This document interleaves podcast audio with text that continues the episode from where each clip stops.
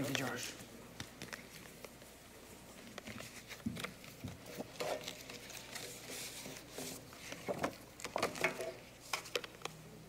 Good evening. Put my blinders on so I can't see you guys.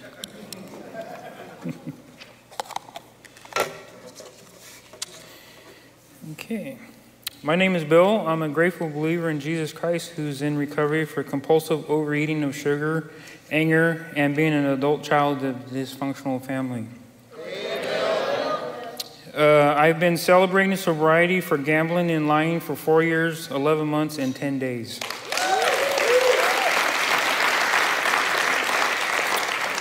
Um, let's go ahead and pray. Dear Heavenly Father, oh, just calm my nerves. Um, I could do this. It's your story about my life. Um, just want to say thank you, Father, uh, for allowing me to share my testimony, maybe helping other people out here tonight, Father God, and the people online watching. So I just want to say thank you, and I pray this in your Son's name, Jesus Christ. Amen. Okay, so I was born in Santa Clara, California in 1965, and this is my story. My family was middle class, and I'm the oldest of three. I have a brother and a sister. I had a crazy childhood with a dysfunctional family, really dysfunctional.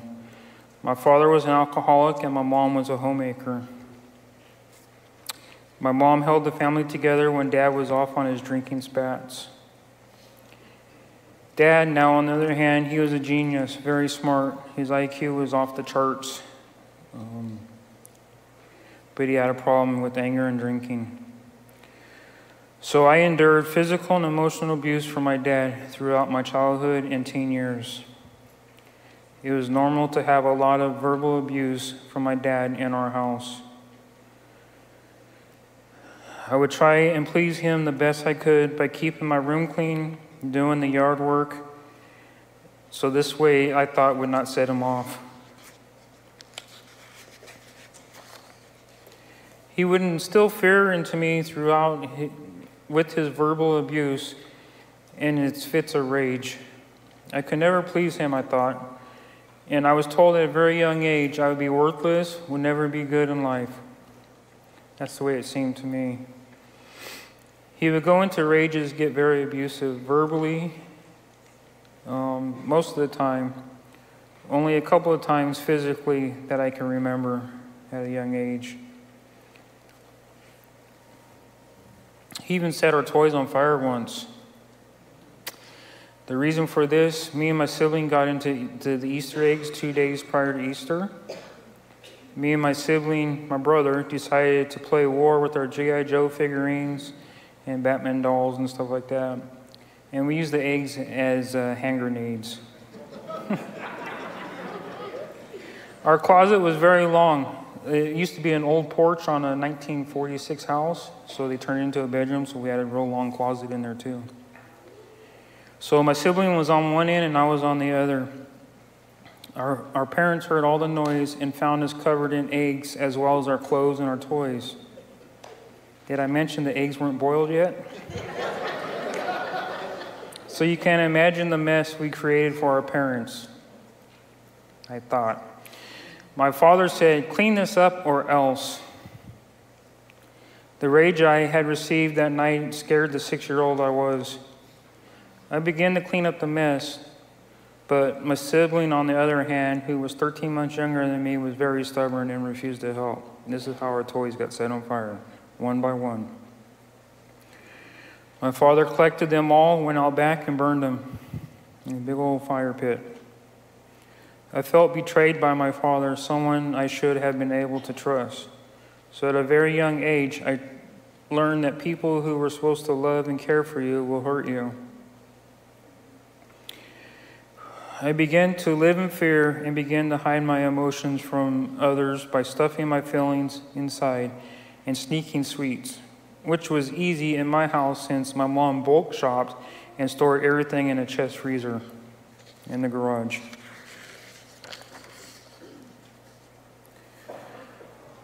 Whenever I began to get emotional, I would turn to eating sweets. Growing up, I didn't have any friends, and in junior high, I met a couple kids who would later break my heart and talk about me behind my back. I became very lonely, depressed, and was hurting inside from the rejection at school and the abuse I was getting at home. My father told us kids his dad was never around, and when he became a father, he didn't want us kids not to have a father around. He did the best that he could. At first, my childhood was good. He took us to church, fishing, camping. Life was good when, we, when he wasn't drinking. But not before long, my life would turn upside down with the anger and rages from his drinking. I thought, this is how every family lives in America. That's what I thought. When I was 12, my father took us to church where his friends went. At the time, my parents were looking for a place to live, and my father's friends had a place for us to stay. That was crazy. It turned out to be a religious hippie commune in Morgan Hill, California. We lasted three months there. Then my father moved us to Oregon to start a new, better life. But after six months, my new life started looking like our old life back in California. The drinking, the verbal abuse, the rage, the whippings I endured as a 12 and a half year old he would tell me to pick a switch off the willow tree out in the front, and it better not break, or I'll have to go out and get another one. So eventually, mom moved us back to California, where she got a job at a bowling alley, and we lived there for six and a half months in the nursery at nighttime, and then daytime we were just whatever we could find to stay. Then mom and dad made up, and they moved back together in 1978, I started going to a Baptist church and I turned my life over to God. Eventually, I got baptized when I was just turned 13.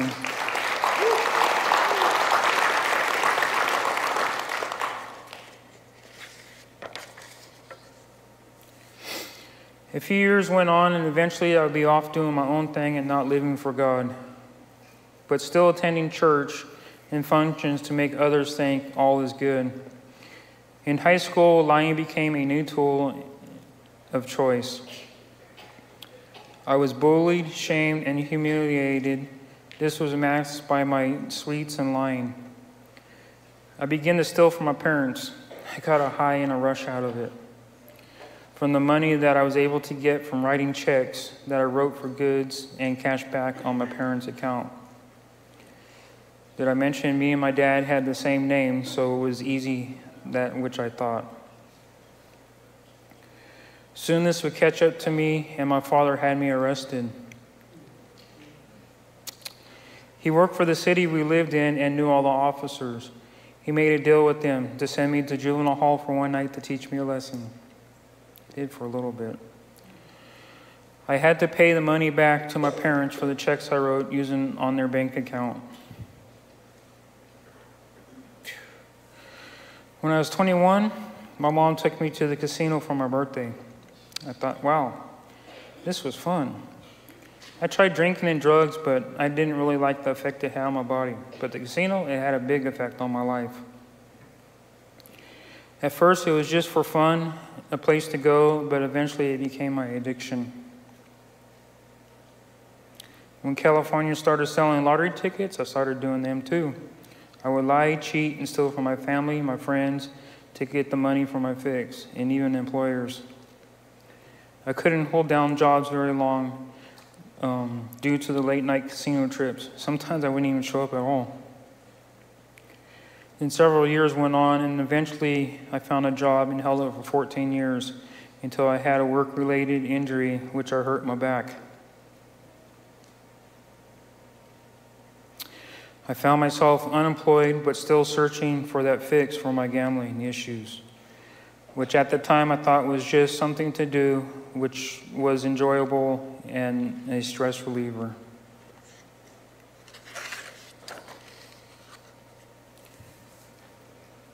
Okay. But still, my life was a mess when I was not working. I started hanging out with one of my cousins, and he hooked me up with his girlfriend's friend. I moved in with her until she developed cancer.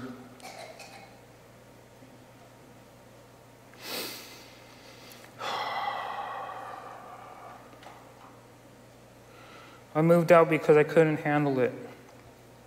The stress I felt was crazy. And then someone asked me, How is it that you're stressed? Have you asked her how she is dealing with it?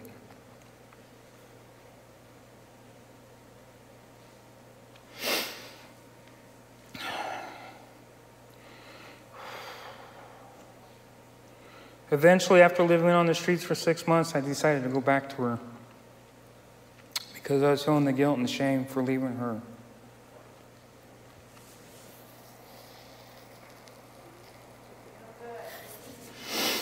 But found out from her family that she had passed away. My world was collapsing all around me. Two months prior to me going back, she was told she had stage four cancer.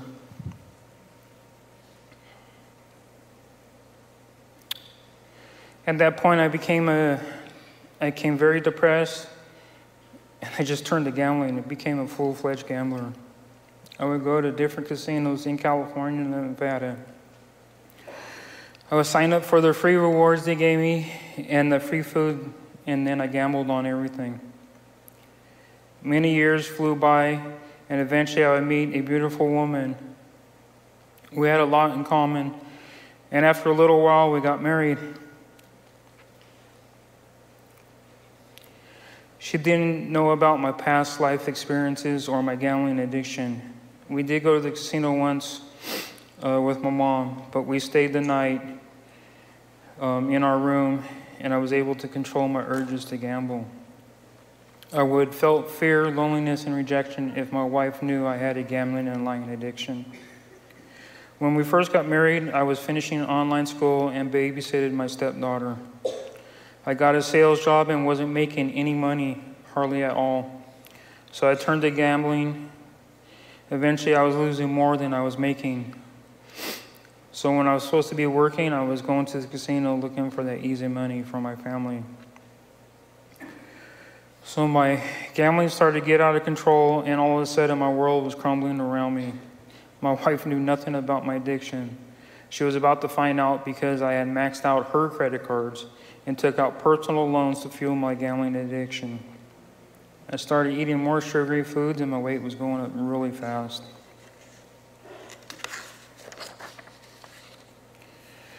I began to panic and hide the bank statements from my wife. I switched all the statements to online so only I had access to hide to them as I hid them and covered up my debt, stealing, and gambling. By the time my wife found out, we had to file bankruptcy, and she insisted I see a counselor. I ruined her credit. She had perfect. Luke 12, 2 and 3. Nothing is covered up that will not be revealed or hidden that will not be known. Therefore, whatever you have said in the dark shall be heard in the light, and what you have whispered in private rooms shall be proclaimed on the housetops. Even going to church and seeing a counselor, I continued to gamble and lie. My addiction got worse until I was looking at going to jail for a dishonest thing I did at work. I told a lie to cover up a lie. I thought about suicide as a way to get out of troubles caused by my gambling and lying. I never told my wife or my family how I was feeling. I was living with so much pain and didn't know how I could tell anyone without being caught in my lies that were catching up to me really fast. We had been going to church all along, but it wasn't until my wife found out about my addictions that God ended up back in my life.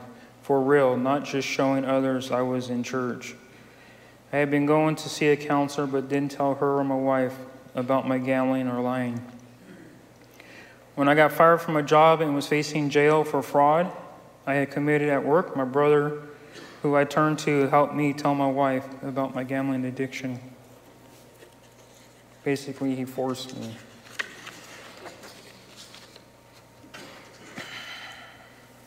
When she found out, she threatened to leave me if I didn't go to a place called Celebrate Recovery.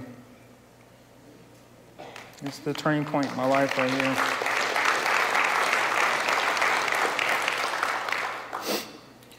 I showed up on a Tuesday night. It was November 21st, 2017. It was a day before my 52nd birthday. I haven't missed a night of CR yet. Even when my current employer sent me back east to our company home office for a one week's work, work trip.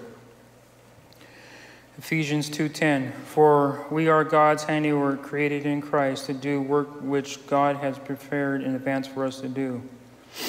I went back east to Walmart's home office, that's who I work for, because I signed up for a 21-day challenge to change the way I eat. That 21 day challenge ended up being a total now of 86 different 21 day challenges, doing them one day at a time and one moment at a time. Thank you. Originally, I had lost 101 pounds in 11 months.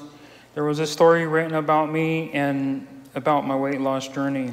At that time, I weighed 387 pounds. I won my health back and got off a lot of medications. Fast forward to today, I have kept that weight off to this day.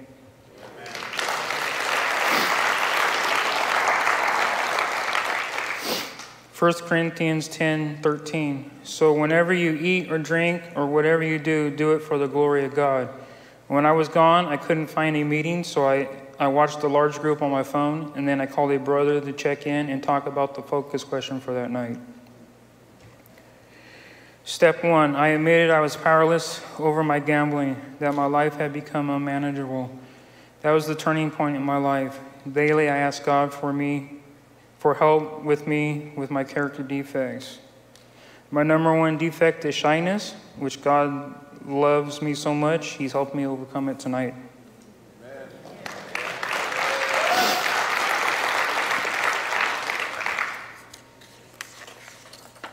And each time that I go out to different CRs and give my testimony, it helps with that shyness. Psalms 42 8. But each day the Lord pours his unfailing love upon me. Through each night I sing his songs, praying to God who gives me life. This is how I live my life. I take it one day at a time now. I can't think ahead because it will mess up my life with the stress over the future. So I leave it all at God's feet. Finances everything. The past is what it is, it's the past. I don't stress or think about it. I live for the, for the day I'm in. Sometimes I live by the hour and sometimes the minute. For the new timers, just keep coming back. It works if you work it, because you're all worth it. Daily, I pray the Lord's Prayer uh, to God, to the Holy Spirit, and Jesus Christ, and I always end with the serenity prayer. 2 Corinthians 5:17 Therefore if anyone is in Christ he is a new creation the old passes away behold the, the things have come.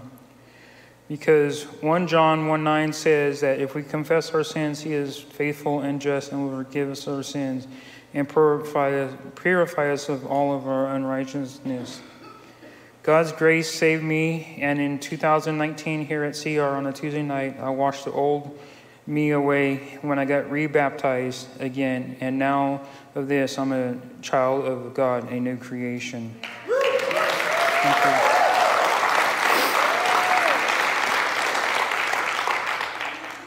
Step three says we make a decision to turn our wills and our life over to the care of God. And then Romans 12:1, therefore I urge you, brothers, in view of God's mercy, to offer your bodies as living sacrifices, holy and pleasing to God. This is your spiritual act of worship. This is my favorite step, my turning point to my recovery and my lifelong journey with God. The new me has completed four step studies. Before coming to celebrate recovery, I had no true friends. All my life I had female friends, but no male friends. Now in CR, I have brothers. I'm no longer alone. I have a great support group because we all know too well isolation is a, is a dangerous thing to have in one's life. I have several people who are my accountability partners um, from each of my step studies. I have an amazing sponsor who is there to support me on my recovery lifelong journey. Thank you, Scott.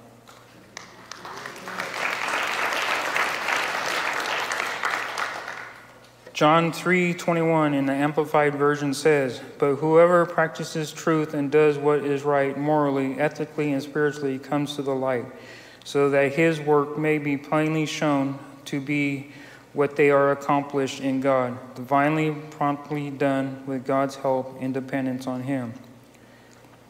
I was asked once by someone after a small group if I ever had a least likely step of the 12 steps. At first I said no. But then thought about it for a second and I said, Yes, I do. Which is step nine. Because when I was giving my amends to the ones I had harmed, I couldn't give one amends because it was written for my father who had passed away many, many, many years before I knew anything about Celebrate Recovery.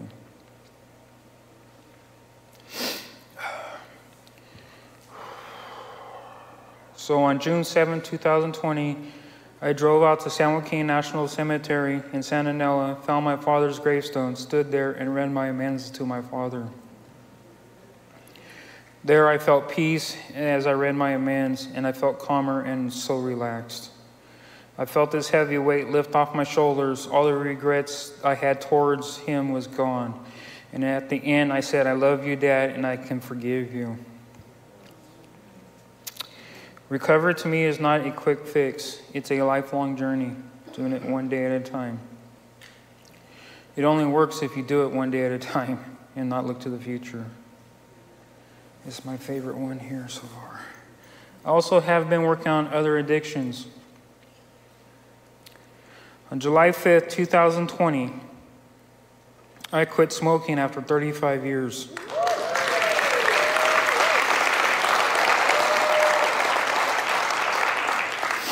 It's been two years, 13 months, and 28 days I've been clean from smoking. So just keep coming back because it's worth it and it works. God has placed me in a wonderful church. My marriage is strong and wonderful, and my life has changed more than I can share with you all. God's kingdom is what I live for daily. Without God, I'm nothing. I was told by someone at church they see me become fisher of men. Because Matthew 4:19 says in the Living New Test New Living Translation says Jesus called out to them, "Follow me and I will show you how to fish for people." I've been going to ministry school because I want to help people become a minister with my wife.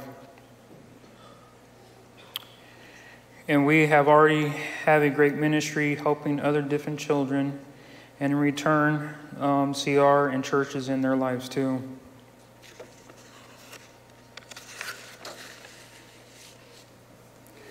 To the newcomer, I just hope my story helped you in some way, and the second timer, and everybody else too. If God can deliver me from my addictions, He can deliver yours too. You made the first step by coming here tonight, so just keep coming back. There's no perfect people here. We all have addictions, from one to many addictions. When I first came and sat there and heard the message for that night, I thought, wow, what messed up people. Is this really a place for me? I thought, yeah, I have some issues, but not like that, not like that person. It wasn't until my first month at small group. I, first, I went there, I just listened, I, I didn't participate. But after the first month in first group, that's where my healing really started to begin. I now have a life without guilt, guilt and shame, and it's because, all because of the people and the love of my Father and the people here at CR. Every chance I get, I tell others about Celebrate Recovery and how it has changed my life for the good. It's a life changing experience. Step 12 Having had a spiritual experience as a result of these steps, we try to carry this message to others and practice these principles in all of our affairs. Today I serve by giving back as one of the facilitators for my group and, ha- and have in the past co facilitated step study with a couple of other brothers. I help with security here um, once a month, and I'm also helping with your children um, in Rock Solid Kids. Also, for the past one and a half years, I have helped serve at my church as a greeter on Sunday mornings. I want to thank you again, Scott, for pushing me to complete my testimony to share with you all here tonight. I want to thank my wife for giving me that chance and seeing the good person I was and pushing me to come here to celebrate recovery.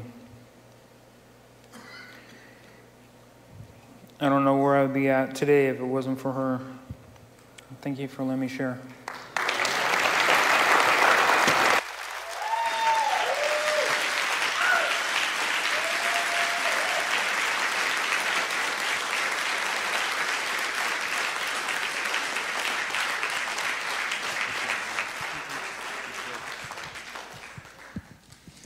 Thank you, Bill. Let's give it up for him one more time.